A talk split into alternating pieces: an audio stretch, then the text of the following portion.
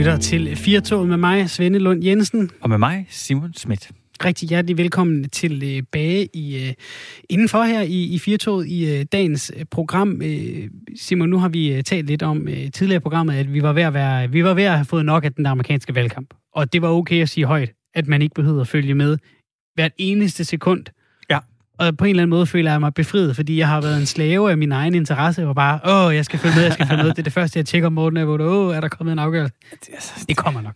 Det er måske om mange måneder først. Ja, måske om mange måneder. øh, Donald Trump siger i hvert fald, at han gerne vil, øh, vil, vil, vil tage den. Han mener, der kommer, det kommer til at være en dommer, der ja. kommer til at afgøre det. Det har han sagt øh, mm. i net øh, dansk tid.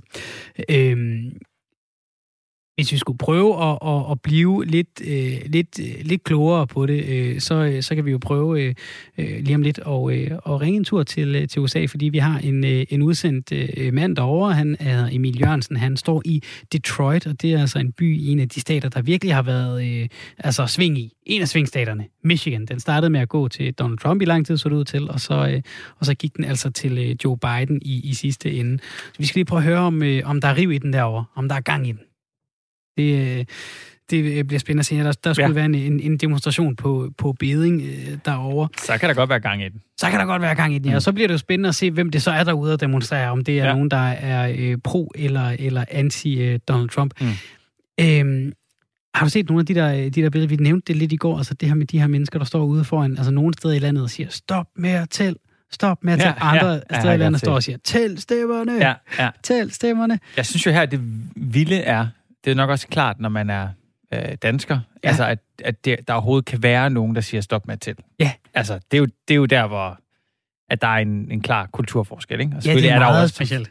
Det er jo også selvfølgelig en splittet nation, og det øh, vil jeg godt våge den påstand at sige, det er selvfølgelig ikke øh, Trumps øh, skyld. Altså, mm. det, det, det går nok lidt længere tilbage, at, mm. øh, at øh, helt klart, at, øh, at USA er en splittet nation. Men det er vildt. Ja. Altså, at det kan være noget, man kan rå, øh, råbe og mene det i ramme alvor. Mm. Så du, har du set hans, hans tale fra, fra i nat, øh, Donald Trump? Øh, nej, det har jeg faktisk ikke. Han gik jo ind øh, på, på, til sådan en øh, talerstol, og så holdt han sin tale, og så gik han ud igen. Ingen ja. spørgsmål. Mm. Øhm, jeg tænkte over noget, jeg sad og så det i går lidt tilfældigt, øhm, at øh, altså, han snakker meget om, om os og de og, og det er ikke til at afgøre, hvem han mener, når han siger de. They. Mm. They stole the election. Yeah. They're not counting the votes. Mm. Uh, they're doing it wrong. Øhm, det er jo nærmest, det er jo nærmest som at tale med et barn, fordi det er en, det er en udefinerbar øh, øh, mængde af personer, hvem de er. Om det ja. er demokraterne, eller om det er øh, dem, der arbejder på valg. Det var også galt med dem, der arbejder på valgstederne. Og det er øh, sjovt at se den altså, komplette polarisering, der bare er nu. Jeg har mhm. siddet og set lidt med på, på CNN blandt andet, øh, hvor, når de snakker med de her, øh, der er på valgstederne, så snakker de med dem. These people are doing God's work og, og altså, de er meget benovet, sådan, ja. sådan, ja. sådan, can you, can you talk to us about, what are you doing here? Og sådan, at folk, der er kommet ind som frivillige, sådan, jamen, hej, jeg øh, kom ind her om morgenen, fordi de havde brug for hjælp, og, øh, og, og, og, og ja, og så er jeg kommet herned, og hvor, hvor mange stemmer har du, har du talt op? Måske sådan, altså 1000, omkring 1000, måske sådan 500-600 stemmer. og de var, og de roser de her, altså de her frivillige til skyerne. Det er også godt, det er jo godt ja. at, at, gøre en, en del af demokratiet, ja. men det er, så, altså, det er så åbenlyst, hvor meget CNN bare altså, simpelthen ikke kan holde Donald Trump ja. ud længere, ja. og bare sådan, altså, uh, de synes bare, at det her, øh, det her de her alle på de, på de her stemme, stemme, øh, stemmesteder, de gør, wow, det er bare, at de gør det vigtige arbejde, øh, ja. alt er lovligt, og, og, og Donald Trump, når han kommer frem, pathetic. pathetic. Hold op, de er trætte af ham, det er virkelig sjovt at se, det brænder helt sammen. Ja. De, øh, de gider ikke hinanden mere derovre, kan vi godt konkludere. Mm. Det må man sige. og på den måde, så, øh, så er det en fin anledning til at, at prøve at, øh, at tage et, et lille kig over på den anden side af Atlanten. Emil Jørgensen, hold da op, der er gang i den. Ja, der er rigtig meget gang i den her. Godmorgen eller god aften, eller hvad det er hjemme ved jer til, til jer herovre. Det god formiddag. Det er sådan en klassisk øh, god eftermiddag her. Det er, det er øh, næsten dødt løb i en række stater i, USA, hvor, hvor stemmerne til den amerikanske præsidentvalg er ved at blive talt op, og vi har altså ikke en officiel afgørelse endnu. Uh, Michigan, det var en af de afgørende svingstater. Den er gået til Joe Biden, og du står altså i, i delstatens største by, Detroit. Hvordan ser det ud der, hvor du står lige nu? I kan jo nærmest høre det i baggrunden, tror jeg. Men der er et par hundrede mennesker, der er mødt op her til en, til en demonstration under overskriften Stop the Steal. Vi står ude for en TCF Center, som er der, hvor mange af brevstemmerne blev talt op her i Detroit.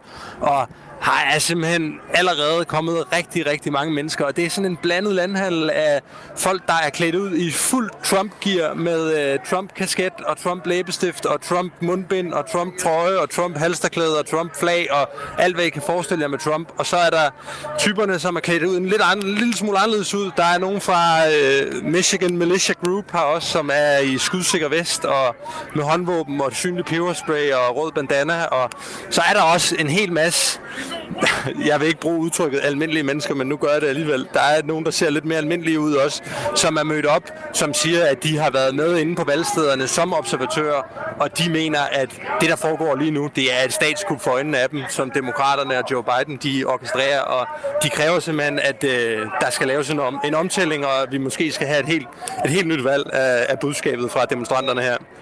Hvad baserer de det på? Det baserer de på forskellige ting. Altså, der er jo dem, som har været inde på, på valgstedet, vi står her foran, som, som siger, at de har set med egne øjne, hvordan at der foregik nogle ting, som for eksempel nogle observatører, der prøvede at gøre opmærksom på, at der var problemer med nogle underskrifter, eller der var problemer med nogle specifikke stemmer, at de blev smidt ud. Det påstår de, og, det, og dem, som jeg har talt med, har faktisk vist mig, at de har sådan et lille kort, hvor der står, at de var officielle valgobservatører. Så florerer der jo en hel masse forskellige øh, vilde videoer og anklager på de sociale sociale medier. Altså, jeg kan bare lige nævne et par af dem her. Der er videoer, hvor der er stemmesedler, der bliver brændt, som Eric Trump, Donald Trumps søn blandt andet, har delt. Der øh, røg 140.000 stemmer ind med et fingerknips til Joe Biden på valgnatten, som alle sammen gik til ham. Altså 140.000 på én gang i Michigan, som helt mirakuløst 100% alle sammen var til Joe Biden. Det der så bare er, det er, at der er nogle officielle forklaringer på alle de her ting. De der valgstemmer, der brændte, det var i virkeligheden nogle proforma-valgstemmer, som skulle brændes. De der 140.000 stemmer, der røg ind, det var en fejl på en computer, som blev rettet efter en halv times tid. Men det, det, den, den sandhed kommer jo ikke med herud. Og så hører vi jo selvfølgelig også præsident Donald Trump. Han er jo den største fortaler for nogle af de her anklager her. Det har jeg jo hørt på, på, på hans pressemøde i går. Og vi kan høre, der er, der er gang i den øh, bag dig. Jeg skruer lige lidt ned, mens jeg, jeg stiller spørgsmålet. Øh, vi kan høre, der er gang i den bag dig. Nu nævnte du også, øh, at der er nogle af dem, der er til stede, der har håndvåben. Hvordan er stemningen? Er det, er det stille og roligt? Eller ja, nu har du allerede sagt statskup, så jeg kan næsten gætte, det er det ikke. Altså, men er der en, en fjendtlig stemning, eller er det sådan bare en, en demonstration med, med godt gang i den? Altså lige nu er det en demonstration med godt gang i den. Der er ikke fjendtlig stemning, men jeg vil sige det sådan, klokken er også kun lidt over 10 om formiddagen herovre, så altså, de fleste er lige stået op, og der støder flere og flere mennesker til hele tiden. Jeg kan se, der er, altså, jeg ved ikke, om I kan høre det, der er politihelikopter, der cirkler over os lige nu. Og der er, altså, der er en god stemning, der er ikke noget optræk til vold, men, men det er da klart, det føles lidt som om man står i en, øh, i en tønde med dynamit her, når, når man har militiafolk, og vi ved, at der er de sidste par aftener, hvor der også har været demonstrationer i Detroit, præcis det samme sted, bare i mindre skala, har været moddemonstranter. Der er kommet folk fra Black Lives Matter, eller der er kommet folk, som som er uenige med, med steel, uh, øh, Stop the Steal demonstrationerne her, og, og det er jo lige præcis på grund af sådan nogen som dem, at militiamanden Phil Robinson, som han hedder, jeg snakkede faktisk lige med ham før, han er her. Han fortalte mig, at jeg er her bare for at sikre alle de her demonstranters ret til at stå og demonstrere frit. Så hvordan han reagerer på, hvis der begynder at komme moddemonstranter, det, det tror jeg, at øh, det tror jeg, det er grunden til, at der er så meget politi her også lige nu. Og øh, det er jo noget af det, som, som Donald Trump også har opfordret til øh, op til valget, altså det her med, at man tager ud til, til stemmestederne og, og sikrer, at ens stemme bliver talt og, og så videre. Det er der så altså nogen, øh, øh, for eksempel ham Phil her, der, øh, der øh, har gjort, eller i hvert fald er, er til stede for en valgsted øh, med våben for at, at sikre en eller anden form for for ro og orden selv. Vi har jo, øh, vi har jo øh, set mange steder op til valget en snak om, åh, som du kalder det, en dynamittønde. Kan det gå helt galt i borgerkrig og optøjer? Vi har set øh, de her billeder af barrikaderede butikker i, i mange steder i, i USA. Og så skete der ikke det store, hverken på valgaften eller bagefter, fordi der jo ikke har været en afgørelse. Hvad er fornemmelsen, når man står på gaden? Fordi vi begynder os at nærme os et svar på, øh, hvem der har vundet valget, i hvert fald når det kommer til, hvem der har fået øh, flest stemmer og, og flest valgmændstemmer rundt omkring. Hvad er fornemmelsen på gaden i forhold til, at der jo nok snart kommer en, en afgørelse? Oh, jeg synes, det er svært at komme med sådan et simpelt svar på. Nu har, jeg, øh, nu har jeg dækket valget her i to måneders tid og rejst rundt i USA for Avisen Danmark og har snakket med en hel masse folk, og jeg har været meget påpasselig med det her med at nævne borgerkrig og piske en stemning op, fordi jeg er klar over, at vi medier, vi har jo også et ansvar i det her. Men det er bare den virkelighed, man møder, når man snakker med alle folk. De er alle sammen nervøse for, hvad der kommer til at ske. Og jeg vil sige, når man står i en demonstration som det her, så er borgerkrig på alles læber. Altså, jeg snakkede med en, en, en, auto, en autoforhandler før ved navn Ray, som fortalte mig, at altså, han har ikke lyst til at tænke det til ende, men, men han er bare nødt til at sige, at sådan som det ser ud lige nu, så tror han er helt sit hjerte på, at øh, det her det ender galt, og det ender galt lige om lidt. Og vi ved, at de her Stop the Steal demonstrationer, det foregår jo ikke kun i Detroit i dag. Der er blevet indkaldt til demonstrationer i, jeg tror det er i hvert fald officielt set 6-7 forskellige stater i USA. Facebook-gruppen Stop the Steal er blevet lukket ned af, af Facebook, simpelthen fordi, at de mente, at det var at det var farligt, og det var fake news, og det appellerede til nogle ting, som ikke var særlig fornuftigt. Og øh, inden den blev lukket ned, der nåede den på 22 timer at få 320.000 likes eller medlemmer, eller hvad man kalder det. Så det, er, det har Facebook faktisk udtalt, det er en af de hurtigst voksende grupper nogensinde i deres, i deres levetid. Så altså, I kan jo nærmest høre det bag ved mig her. De har sikkert været øh, helt tilfredse med, at deres Facebook-gruppe blev, øh, blev lukket ned af alle de mennesker, der står bagved dig nu, Emil. Ja, det passer jo meget godt ind i det narrativ, som de føler lige nu, at de alle sammen er ved at blive, øh, altså, at de er ved at blive svindlet øh, af, af alt, hvad der hedder mainstream, om det så er medier, eller det er politikere, eller det er institutioner, eller det er eksperter, eller det er sådan nogen som os. Det er en stor konspiration, som de siger, og Altså, øh, vi har hørt Black Lives Matter demonstranter bruge det her defund the police, altså tage penge fra politiet slogan ret, ret hyppigt. Her der står de blandt andet og råber defund the media. Øhm, de stoler simpelthen ikke på det, der kommer ud af medierne. De stoler ikke på, når der kommer et valgresultat, hvad der jo formentlig snart gør, så tror jeg ikke, at det vil blive accepteret af ret mange her. Ej, og, og hvis vi skal, det er jo, det er jo, det er jo noget, der måske ligger i, i fremtiden. Hvis vi skal prøve at, at se på noget, der sker lige nu, så er det jo, at, at Donald Trump i, i, i nat dansk tid var ude at sige, øh, øh som vi kan høre på, på, på nogle af de her mennesker også, at sige, at valget er ved at blive stjålet fra ham og fra republikanerne. Hvad med fra republikansk side? Hvad med fra partiet? Er der nogen, der er begyndt at gå i rette med ham, tage afstand til ham, sige fra, eller, eller øh, følger de stadig øh, øh trop som ællinger efter en andemor, som de har gjort i, i høj grad de seneste par år? Jamen, republikanerne siger fra, at der er mange fra det republikanske parti, der tager afstand fra Donald Trump. Han er, han er, han er ude i, i et sololøb her, og vi har også set, at hans, altså, hans betroede Fox News, som jo har været kendt som et medie, der nærmest har kørt parløb med Donald Trump i mange år, jo også er begyndt at distancere sig lidt fra nogle af de her udmeldinger. Så Donald Trump-familien er, er ret alene med det her, eller det vil sige, så alene er de jo heller ikke, fordi der står pænt mange mennesker her foran mig og rigtig mange andre steder i USA, der bakker op om ham, men det officielle republikanske parti, der er flere, der tager afstand. Må jeg prøve at spørge dig, e- Emil, nu er det måske ikke lige dem, der står, øh, dem, der står bagved dig, der har det på den her måde. Vi, vi talte med en, øh, en øh, dansker øh, forleden, øh, som, øh, som øh, hvis han var amerikaner, ville stemme på Donald Trump. Han sagde, at hans smertegrænse for, hvor, hvor, hvor længe han ville blive ved med at overveje det, det var, hvis Donald Trump nægtede ligesom at leve op til de her ordentlighedsprincipper, altså nægtede at anerkende et demokratisk valg. Har du mødt det synspunkt nogle steder, altså at, at der er nogen, som, som har fået nok nu ved den måde, som Donald Trump har opført sig på øh, her efter valget? Blandt demokrater, ja, rigtig meget. Blandt republikanere, knap så meget. Jeg, jeg, jeg snakker med mange republikanere her de seneste par dage. Der er jo ikke nogen af dem, der mener, at det er illegitimt, det Donald Trump han har gang i lige nu. De, de, de er jo er på mange måder enige med ham, i hvert fald dem, jeg har talt med.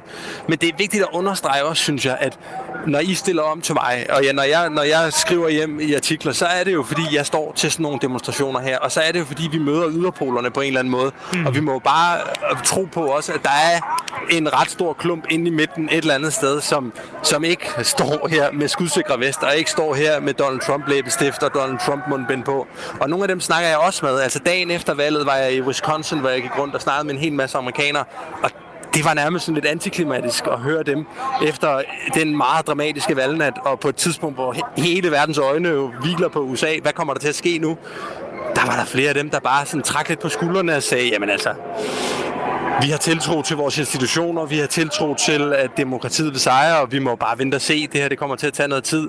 Så den holdning er der jo også, men, men, men der er altså også nogen, som er rigtig, rigtig sure.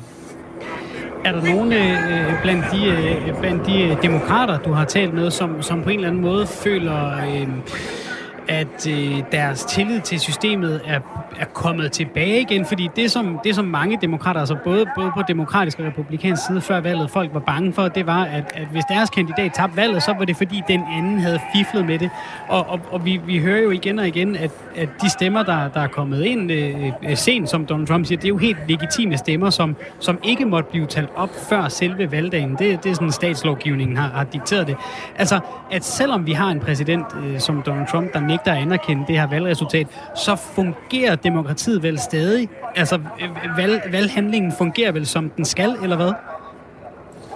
Det vil de sige jo i hvert fald, men det, det som der ligesom er budskabet fra dem, jeg taler med, det er mere, at de er, at de er bange, eller de er, de er nervøse for, at de lige nu har en, en statsleder for den frie verden, som jo plejer at være det, man kaldte USA, som på den måde går ud og siger, at der er foregået valgfusk, og går ud og siger, at det hele det er svindel og humbug. Altså, jeg har, øh, jeg, har, jeg har venner, som følger libanesisk politik ret meget, fordi jeg har været korrespondent i Libanon i Beirut, inden jeg kom her til USA, og der er mange, der nærmest morer sig lidt over, at hvis, hvis det her, som sker i USA lige nu, det var sket i Libanon, så var det jo blevet kaldt et, et statskup, det som Donald Trump han havde gang i, eller et forsøg på et statskup i hvert fald. At, øh, og det, og det, er jo, det er jo lidt den holdning, som demokraterne også har. Altså, de, de er rystet over, at, at Donald Trump han går ud og siger de her ting, og rystet over, hvad der sker lige nu.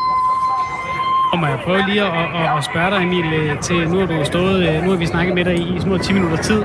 Øh, er stemningen stadig den samme, som da du gik i gang, eller kan du mærke, der er udvikling i, hvor, hvor meget humør der er?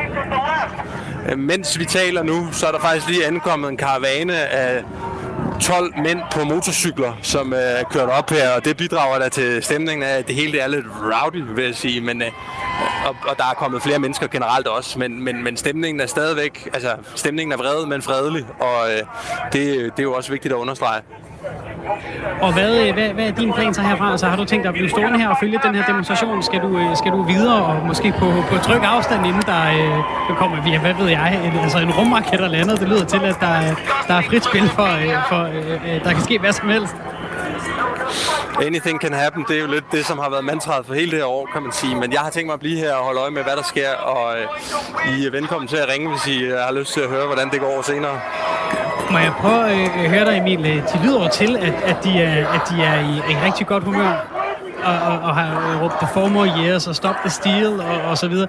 Kan du prøve, kan du, kan du prøve at se, om du kan starte en, en, altså en form for kampråb, altså Radio 4, Radio 4 eller Nordjylland, Nordjylland, og se om du kan få folk med?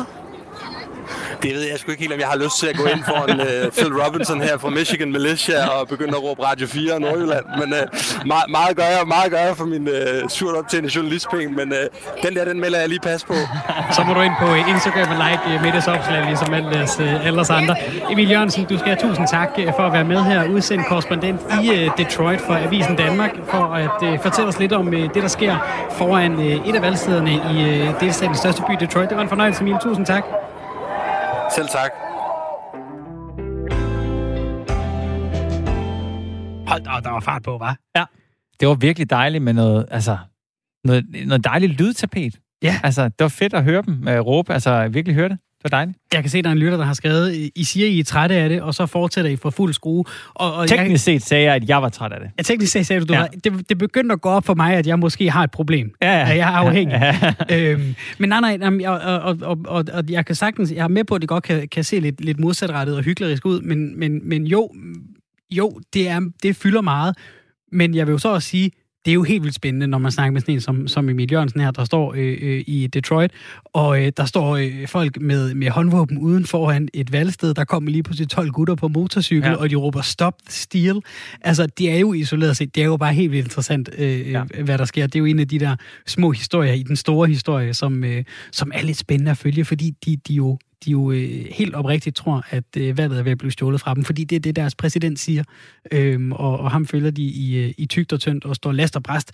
Så, øh, og, og det er altså upagtet, at, at, øh, at vi måske har lidt meget øh, fokus på, øh, om der er øh, 10 eller 20 eller 30 eller 40.000 stemmers forskel mellem øh, de to i en given stat på en given tidspunkt og ændrer sig hele tiden, så er det jo lidt spændende, hvad der egentlig kommer til at ske derovre, ja. når der kommer et, et endeligt svar. Ja, det er som om alle bliver overrasket over, at nu har vi, nu har vi talt flere op, ja. og så er det anderledes og, du, og, du, og du siger det jo ironisk, men det virker til at være det, der er sket for Donald Trump. At ja. Han førte på et tidspunkt, men så blev der talt op, og så var der flere stemmer.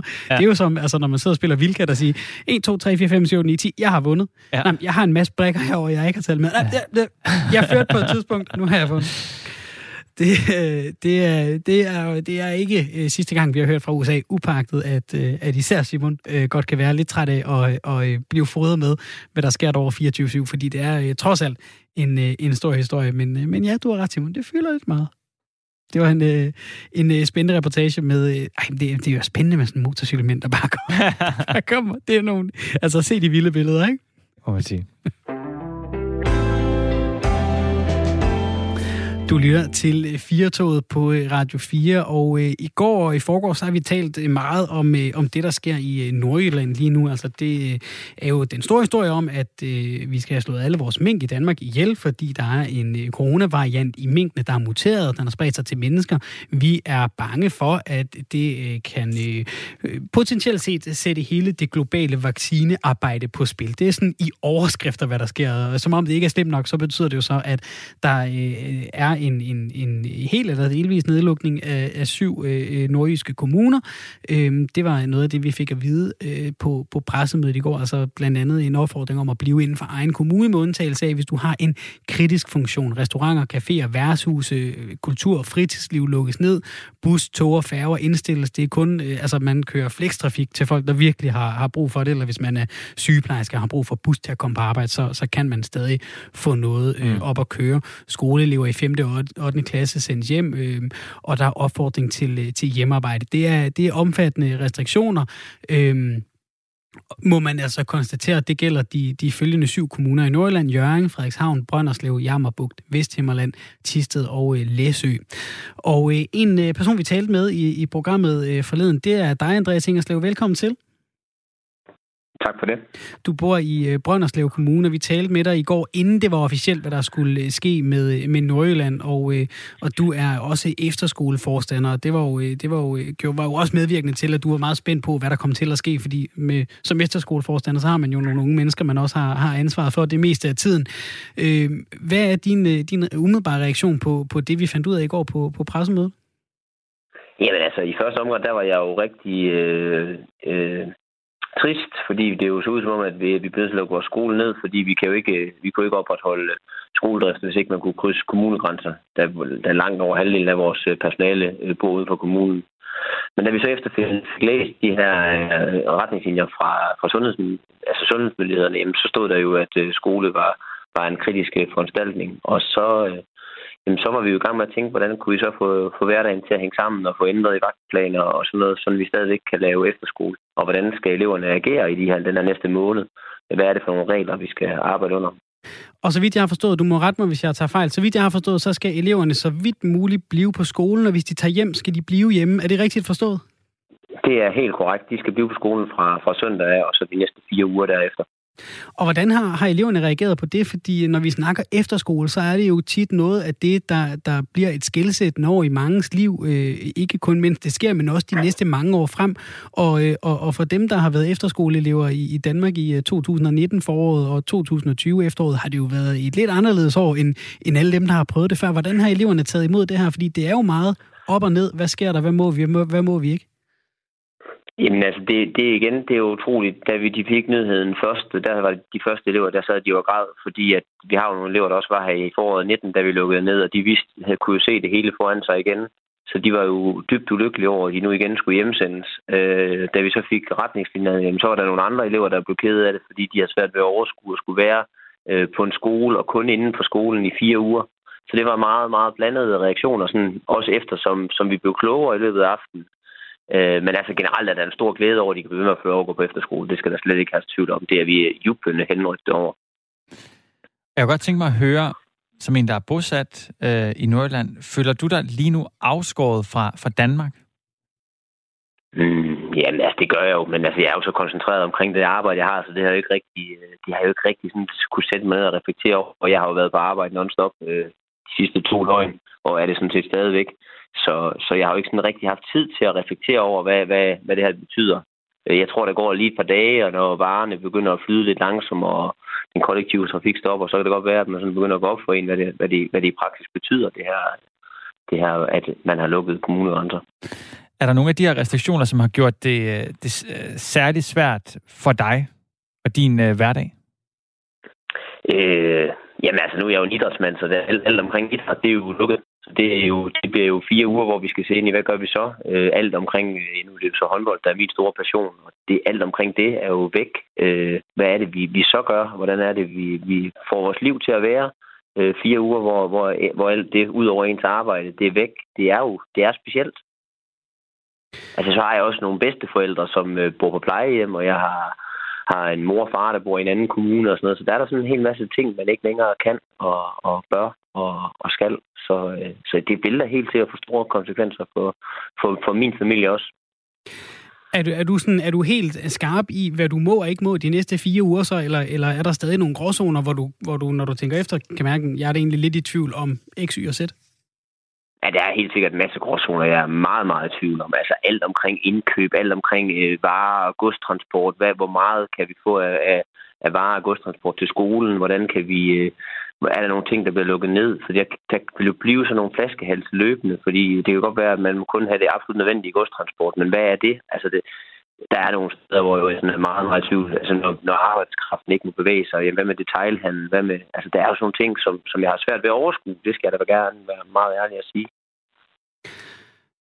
Synes du, det er, øh, hvad kan man sige, den her, den her følelse af, jeg tror, jeg, jeg tror, jeg tror sagtens, at, at, øh, at, at man kan sætte sig ind i det vigtige, øh, det brede sådan, øh, sundhedsmæssige perspektiv i, at, at, at der er noget, der skal, der er noget, der skal inddæmmes. Men, men stadigvæk, hvordan føles altså, øh, føler, føler du som, som nordjyde, at det er fair, at det rammer øh, øh så mange af jer i så lang tid, som det gør? Jamen, altså, fair kan man jo aldrig. Det er jo en sygdom, og det er jo en kritisk sundhedssituation, som hvis det bliver skrevet, der ikke bare er på nordisk plan, men på, eller dansk plan, men på verdensplan, hvis det her det går galt. Så, så altså, på den måde synes jeg, det er fuldstændig fair, at der er skræmme og starpe og restriktioner. Men derfor kan man godt føle, at når, når der går et døgn, altså det der døgn i uvidshed, hvor at øh, medierne synes set ikke rigtig skrev om, hvad der skulle til at ske, og mm. man ikke rigtig kunne få, få at vide, altså der var ikke noget, der var, der var ikke en særlig stor nysgerrighed, synes jeg, omkring, hvad, hvad, hvad det er, i forhold til de konsekvenser, det har for, for den nordiske befolkning. Det er sådan mest det, jeg sådan har været sådan lidt, ah, vi er så hurtige til alt muligt andet, der foregår, går, altså vi har mere travlt med, med det amerikanske valg, kan man sige, end at finde ud af, hvad er det faktisk, der skal ske her i Nordland. Men nu hvor restriktionerne er kommet, og, og vi ved, hvad der skal ske, jamen øh, så arbejder vi efter det og har forståelse for, at vi tager et kæmpe ansvar. Og vi, jeg lytter også til, at, øh, at folk vil støtte op over os øh, efterfølgende, og det, det har jeg da ikke forventet om, at det ikke er ord, men også øh, er den handling, der sker, når vi er på et eller andet tidspunkt på den anden side. Og det er jo faktisk en, en, en meget god pointe og nogle, nogle lærepenge til, øh, til alle os, der sidder i den her ende af røret, at, øh, at øh, jeg så også en, jeg så en, der skrev på, på, jeg tror det var på Twitter, hvor var de nordjyske medier henne til det her pressemøde, ikke? Altså at, at, mm. at det blev måske lige glemt i, i forhold til mutationer og, og mink og, og hjælpepakker og erhverv. Ja, altså det her med, at man, man har sådan en indtryk af, at når medierne beskriver det, så beskriver de Nordjylland som en stor minkfarm. Altså det er, jo ikke, det er jo ikke det, vi sidder med her i det konkrete. Jeg har en skole, hvor jeg har 115 elever og en masse forældre og alle mulige andre, der, der har spørgsmål, og der er erhvervsdrivende. Der er alle mulige andre nuancer af Nordjylland end minkfarme. Altså det, det, det synes jeg måske, man, man lidt glemmer. Du skal have uh, tusind tak for at være med her, uh, Andreas Ingerslev, uh, altså som bor i, i Brønderslev Kommune og uh, er forstander på en efterskole, for at uh, fortælle lidt om nogle af de uh, dilemmaer, man står i som forstander på en efterskole og som, uh, som nordjyd i de her dage. Det var en fornøjelse at tale med dig, og, uh, og god vind til, uh, til dig og, og dine elever de næste fire uger til at begynde med i hvert fald. Tusind tak for det.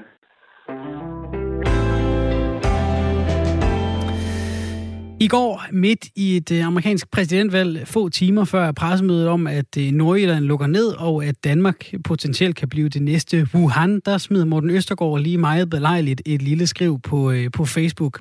Han skrev, det er stadig uret ubegribeligt for mig, hvordan min verden er blevet vendt på hovedet fra den ene dag til den anden, og på en måde, som bedst kan betegnes som mit værste mareridt.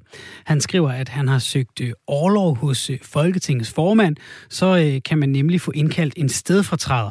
Og Morten Østergaard, han har så været sygemeldt siden 12. oktober, og, øh, og, og, og har så sygemeldt sig. Det, det søger man om hos, hos Folketingets formand, og så kan der så blive indkaldt en, en stedfortræder. Han øh, øh, skriver blandt andet i, i det her Facebook-opslag, øh, Morten, at øh, det er ikke nemt at erkende egne svigt og dårlig dømmekraft, når man altid har søgt at tage ansvar. Og det ved jeg ikke, Simon, øh, hvor, hvor, hvor skarp du var i tekstanalyse i dansk undervisning, men, men hvis vi lige skal gå det eksempel igennem en lille smule, altså at, at det er ikke nemt at øh, tage ansvar, øh, og, og ellers det er ikke nemt at erkende egne svigt og dårlig dømmekraft, når man altid har søgt at tage ansvar. Er der ikke en form for modsatte rettighed i det, at altså, hvis man altid har søgt at tage ansvar, så burde det, det netop være nemt at gøre det, Præcis. når man ikke skal længere væk end sig selv? Præcis. Præcis. Ja, ja. Nå, godt. Jeg skulle, jeg bare, lige, jeg skulle ja. bare lige høre. Jeg må også indrømme, at jeg under nyhederne læste opslaget i går, mens vi to sendte. Ja, og jeg er ok, men jeg er ikke også, også over det der. Ja. ja. Morten Øsgaard, han har valgt en, en, en øh, overlovsmodel, der hedder, at han sygemelder sig. Det er de regler, der ligesom gælder for, hvis man vil tage overlov som folketingsmedlem. Det er, at man kan tage overlov øh, af, af, af en årsag, der hedder sygdom, eller pleje alvorligt syge børn, eller pleje nærstående, der ønsker at dø i eget hjem. Man kan også øh, trække en model, der hedder midlertidig udsendelse i offentligt værv, eller det kan også være møder i Færøernes øh, lagting eller Grønlands øh, landsting. Så er der en model, der hedder andre grunde. Så er der en model, der hedder midlertidig ministeroverlov i forbindelse med rejser. Og en model, der hedder barsel, barns fødsel og adoption. Og Morten Østergaard, han har valgt den model, der hedder sygdom. Der får man vederlag. Det er 700.000 om året. Han kunne også have valgt at søge under andre grunde. Der får man 0 om året. Altså, der er intet vederlag med andre grunde, men der er vederlag med, med sygdom. Og, øh, og Morten Østergaard har jo været sygemeldt siden 12. oktober. Han er, så vidt jeg ved, ikke isoleret set syg. Det har han jo aldrig sagt. Han har Nej. sagt, der er lidt meget lige nu. Der er knas i privatlivet. Det er lidt hårdt for mig, det her. Mm. Og det har jeg jo enormt meget sympati med. Sådan menneske til menneske, han har det svært. Det kunne man se på ham, da, da han gik ud efter, efter det, her, det her pressemøde.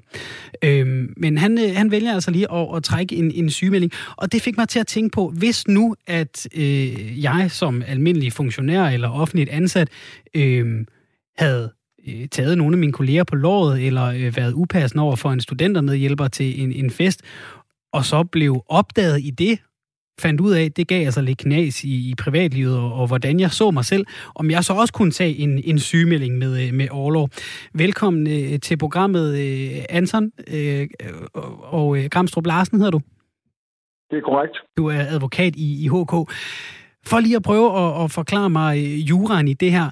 Hvordan, øh, hvordan fungerer det, hvis man nu øh, vil, øh, vil køre en, en sygemelding? Fordi jeg, det, jeg jo lidt postulerer her, det er, at Morten Østergaard han trækker en, en sygemelding, som jo bunder i noget selvforskyldt. Han har, jo, han har jo selv været årsagen til, at han er under meget mediepres og øh, bliver ked af det og, øh, og må gå hjem som sygemelder nu på, på overlov. Hvordan vil det fungere i, i, i sådan for en almindelig øh, lønmodtager? Ja, man kan sige, hvis vi øh, kigger på reglerne omkring øh, øh, selvforskyldt sygdom, så er det i de situationer, som man så med, med tør jure siger, der skal man have handlet groft uaksomt eller øh, forsætligt øh, for, hvad det hedder, at man kan sige, at man øh, er, er selvforskyldt syg. Og, og hvordan, hvornår skal man så have gjort det? Hvad er det for nogle eksempler, man kender på det?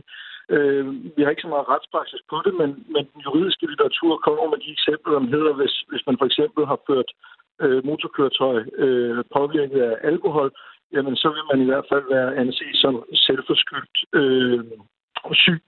Og, og det vil så kunne have den konsekvens, at man øh, ikke vil kunne få sygeløn, og man øh, vil, hvad det hedder, man vil også øh, risikere at kunne miste sit arbejde, fordi man så vil udeblive uden lovlig grund, som det, som det hedder.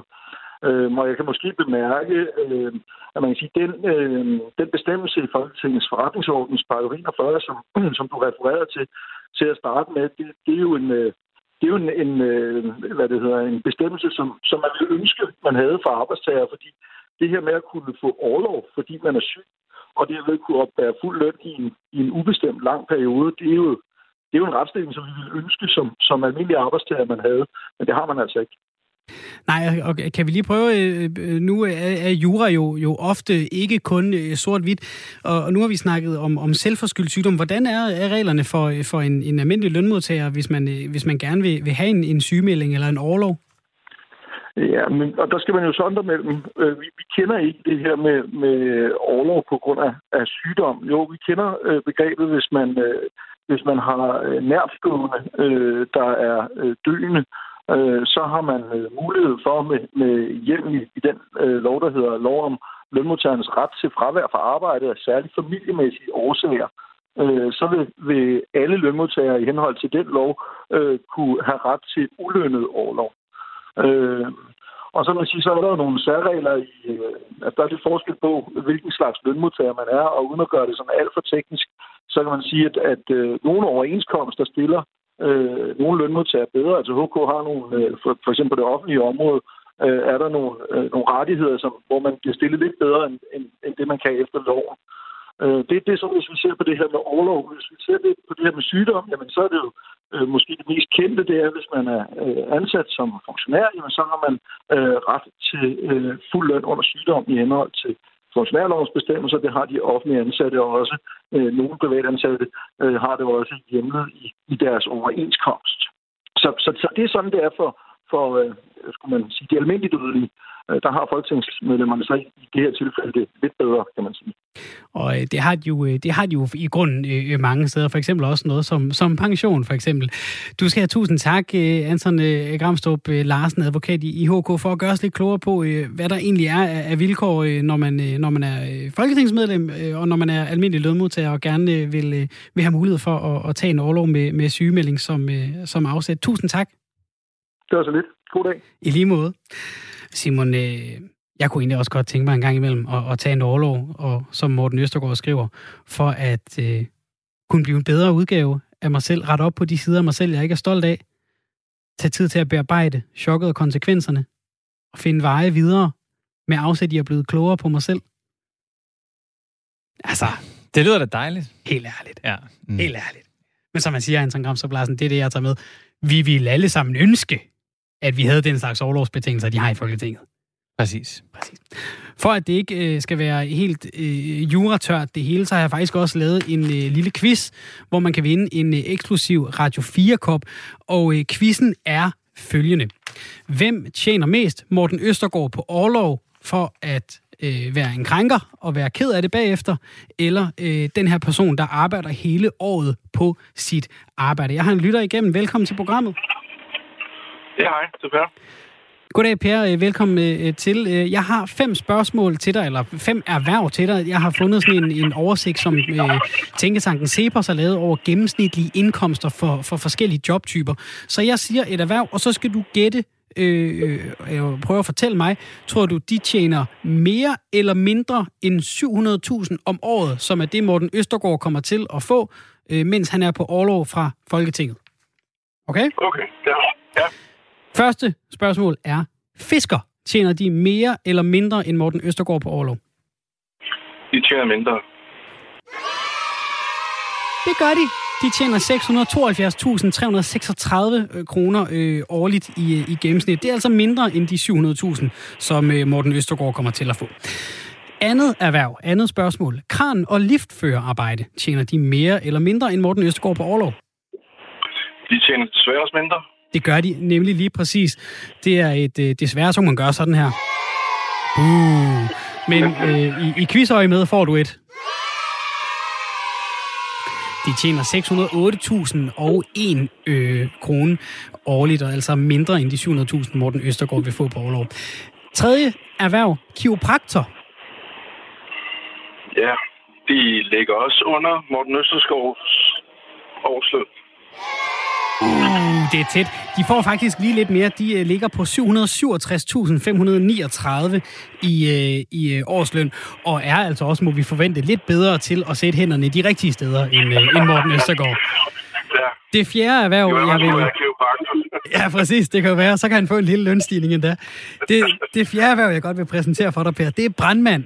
Tjener de mere eller mindre end Morten Østergaard på overlov? Øh, mindre. Det er nemlig helt rigtigt. De tjener 568.844 årligt, og er altså lidt bedre til at slå gildebrand end øh, Morten Østergaard er også, må vi sige. Sidste spørgsmål, sidste erhverv. En sygeplejerske, mere eller mindre end Morten Østergaard på overlov? Hun tjener også mindre. Det er helt rigtigt. 477.000 kroner og, øh, og 76 kroner om, om året. Øhm, det var en, en overbevisende sejr, Per. Tillykke med det. Tak skal du have. Må jeg spørge, hvad du selv laver til daglig? Jeg læser til lærer, så jeg håber, jeg kommer til at tjene... Ja, det ved jeg sgu ikke. 480.000. Ja, det er nærmest to måneder. Det er i hvert fald halvanden Morten Østergaard på, øh, på overlov. Hvilket, ja. hvilke fag vil du gerne undervise i, når det kommer til stykket, Per? Det bliver håndværk og design, matematik og så madkundskab. Det er... Jeg, jeg, er, jeg er tidligere elektriker, så... Okay. Så det, det er lidt af et skift. Ja, og, der, og, en, og en god bredde på, på fagene også. Du har i hvert fald demonstreret her, at du var god til at quizze. Per, du skal have tusind tak jo, for tak. at være med her, og uh, tillykke med sejren. Ja, så tak. Det var en god til, Per, var. Mm. Er nogle vigtige funktioner i, i samfundet, vi lige fik ridset op ellers? Brandmænd, sygeplejersker, ja. fiskere. Ja. Og så Morten Østergaard på overlov, der altså får 700.000. Øh, indtil han bestemmer sig for ikke at være på overlov længere. det er lidt vanvittigt. Så er vi øh, så småt ved at, øh, at være i mål med øh, dagens program. Vi har lige et kvarter tilbage, inden dagens program er, er færdigt, og vi, vi kan gå på weekend. Forhåbentlig også alle andre derude begynder at, at nærme jer det, der ligner en, en weekend.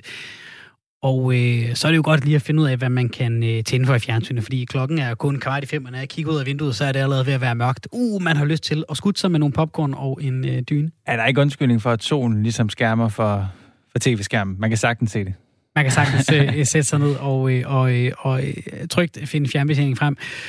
I de her øh, mørke tider, og øh, hvor vi jo skal undgå alt for meget social kontakt, især i det nordjyske, så er det jo oplagt i løbet af weekenden at få set nogle øh, tv-serier. Og øh, med det vil jeg gerne øh, åbne op for øh, Studie 1 i København. Velkommen til programmet, William Eising. Jo, mange tak. Du er vært på Stream Chill her på Radio 4, et program, hvor I taler om uh, serier. Også vi, rigtigt. Også rigtigt. og vi skal tale om nogle uh, serier, som man kan se her i november. Vi uh, kan begynde med et af Netflix's helt store flagskibe, der handler om den uh, royale familie i, uh, i England. Vi kan lige prøve uh, bare lige at få lidt lyd for at sætte stemningen en lille smule. One day, dear boy, you shall be king. Your duty now was the choice of a woman the people will love as a princess, and in due course, as queen.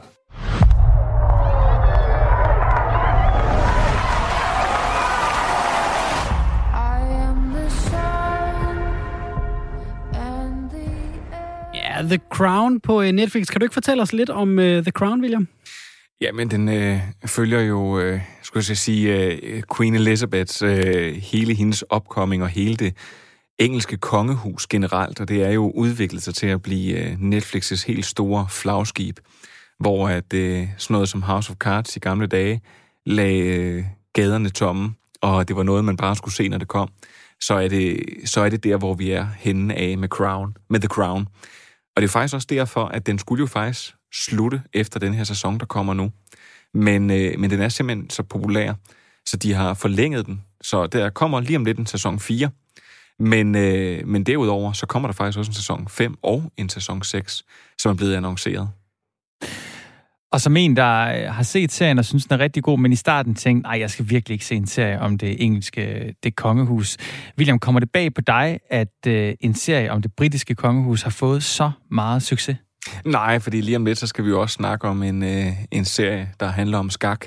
Så, øh, så øh, ja, der, der er ikke noget... Øh, der er faktisk ikke... Ja, det lyder mærkeligt. Der er ikke noget i serieverdenen rigtig øh, lige for tiden, der sådan overrasker mig eller chokerer mig. Altså, de, der bliver brugt så mange penge, og de leder efter de, øh, de bedste historier. Og hvis der er noget, som det engelske kongehus har at byde på, jamen så er det nu siger jeg sådan lidt øh, historier, altså kulørte historier, og øh, lidt noget skam, der er blevet gennem væk hister her, og øh, mange specielle grene og mennesker, der er i. Og, og det giver jo lidt som et, øh, det giver lidt sådan et billede, ligesom serien Mad Men gjorde. At det kan godt være, at den, handler, at den handlede om reklamebranchen og sådan noget, men samtidig, så bliver man jo påvirket af alt det, der skete i den samtid og alt det, der var.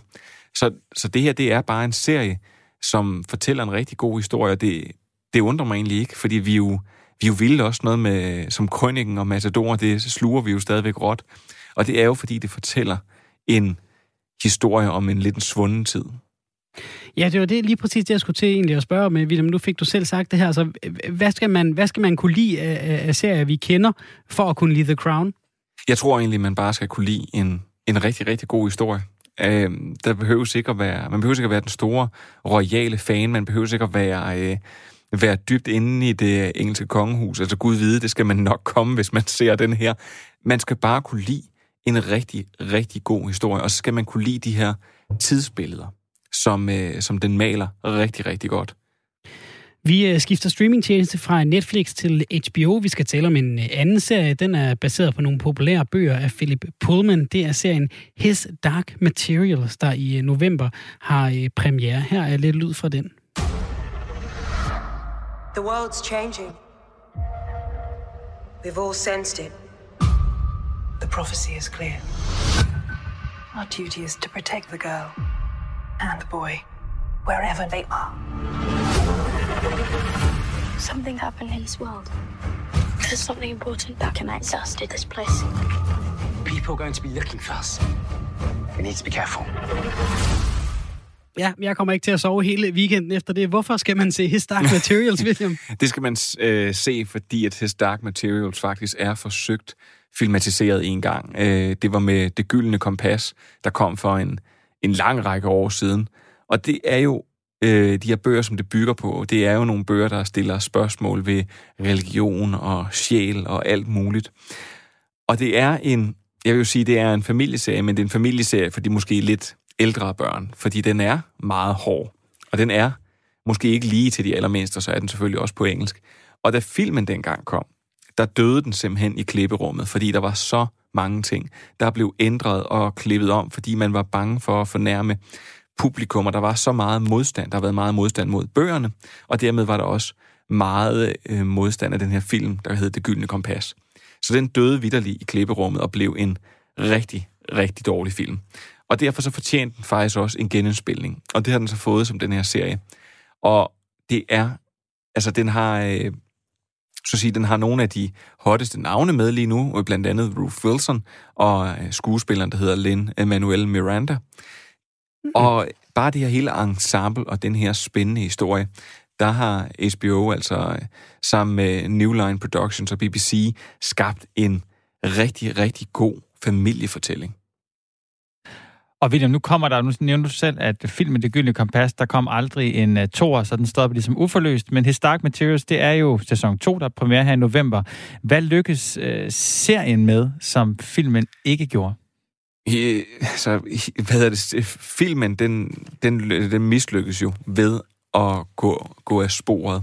Ved at prøve at fortælle en helt anden historie, ved at lave om på nogle øh, nøgleelementer, og ved at, øh, at føje sig for meget for publikum, for det skal man faktisk ikke altid gøre.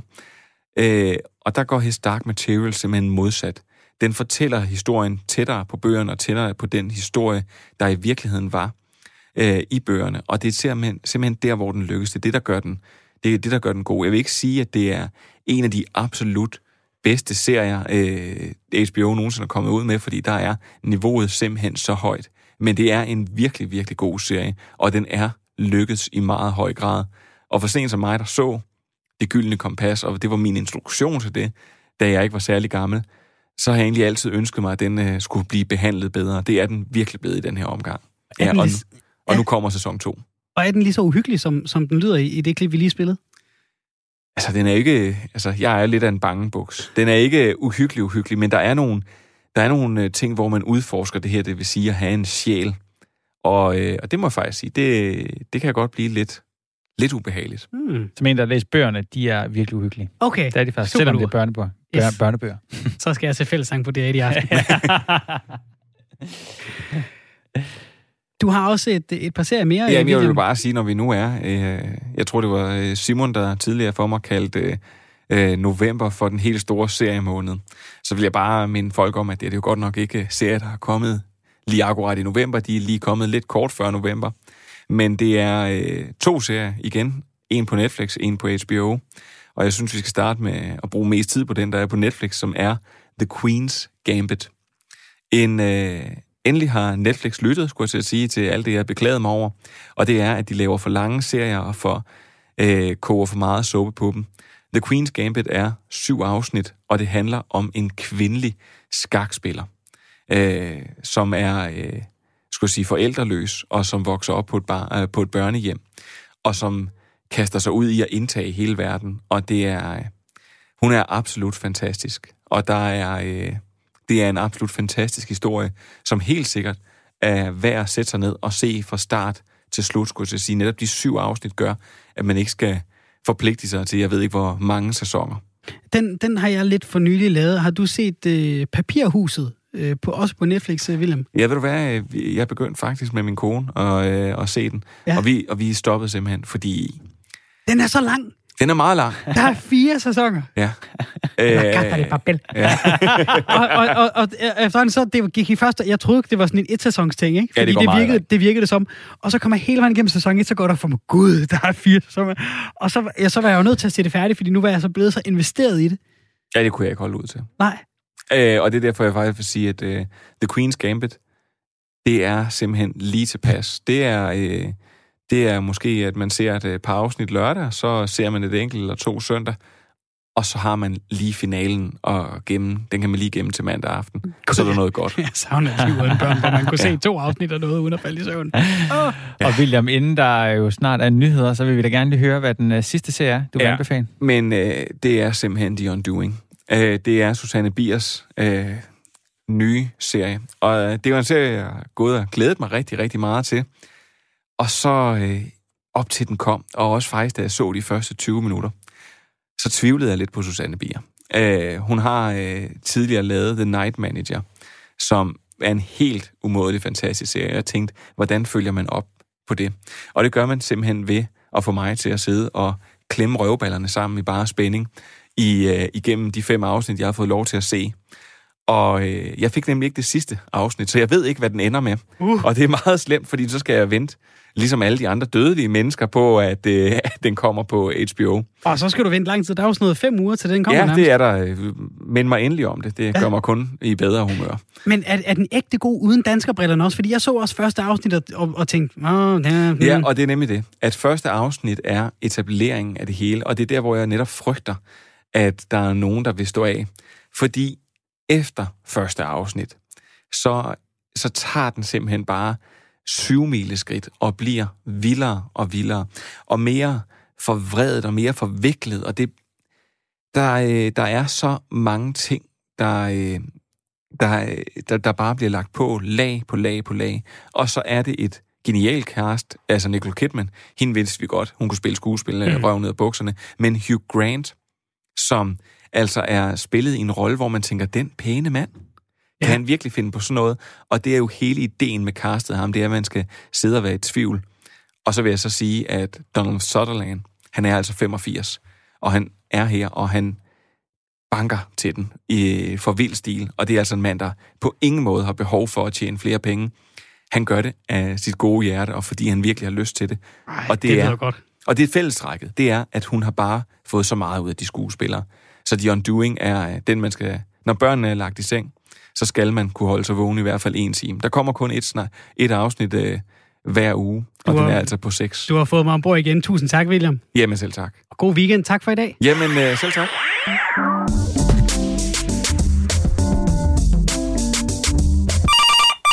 Radio 4 Lytterservice, du taler med Esben. Ja, hallo? Ja. For det, hvad hedder det? For, øh, for fanden da. Nu kan jeg set og hørt, og det er den, ene og den anden, du ved nok, så kommer de ind og kommer og, og, og skal, vil ikke øh, være som vi andre, og de kan fandme ikke indordne sig. Ikke også? Du, hvis du vil være i vores samfund, så skal du fandme indordne dig, ligesom vi andre, vi gør. Ikke også? De, ja. de fandme, når du, ikke også?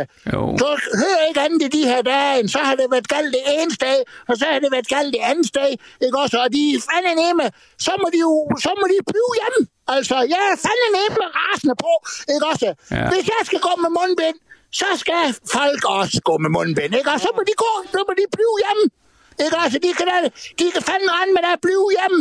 Hvis ikke de vil have de mundbind på, ikke også? Jo. Så kan I ikke de, de, jeg, jeg har jo sådan, ikke også, du kan du, jeg ved ikke, om jeg er udsat eller indsat eller hvad, øh, til fare for nogen, ikke? Ikke også, når, øh, for, Altså, jeg har jo fandme det med haft det mundbind på, jo. Ikke også? Og så kommer der nogen, det vil de ikke have. Så skal de, kan de ikke trække vejret, og så kan de ikke...